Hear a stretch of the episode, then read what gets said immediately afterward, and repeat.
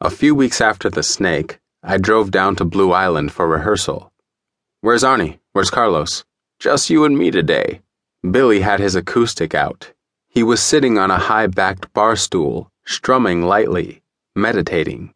Thought we'd work on DMZ. He began to play the song, softly, as if to remind himself how it went. I sat behind the kit and played some warm up exercises on the fleshy part of my thigh. Swiss triplets. Left, right, right, left, left, right, right, left. Right, left, left, right, right, left, left, right. Billy began to sing. His voice had gone ragged from all those years screaming over amplifiers. Still, it had a gruff sort of sweetness, a barrelhouse melodrama, tough and theatrical. That was the power ballad formula. The first verse was a grab bag of metaphors, with lines from an antacid commercial. Something is happening deep down inside.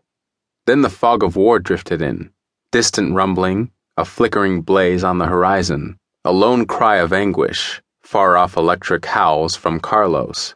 A girl is running, a beautiful girl with her long, dark hair strewn out behind her. She has been crying, but cries no longer. She stumbles she stands again. This was the part of the song when my dad always reached over to turn up the volume, when he went flush and seemed a little stricken. After all, who values defiance more than those who are already beaten? In a song like this, it was unusual to hold out so long for the chorus. The girl was still running, still striving, survival her only dream.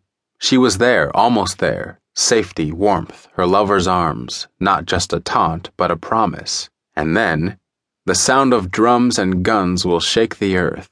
My cue, and I came in on the toms with holy thunder, crashed into the downbeat, and started laying it down with the smiling conviction of a Vegas magician, a gentleman bank robber, a serial killer, a lying politician, utterly drunk on my own mastery.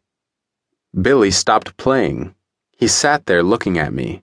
Maybe we should do a couple beers first.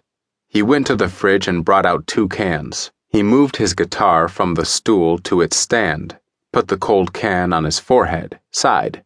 How about a tour? I'm open to it, you know, if the money's right. I wasn't sure a tour was the best thing for Soldier at this point, or how long these guys would even hold up on the road. It seemed like Billy was becoming a little wistful like he was taking this comeback thing a little too seriously.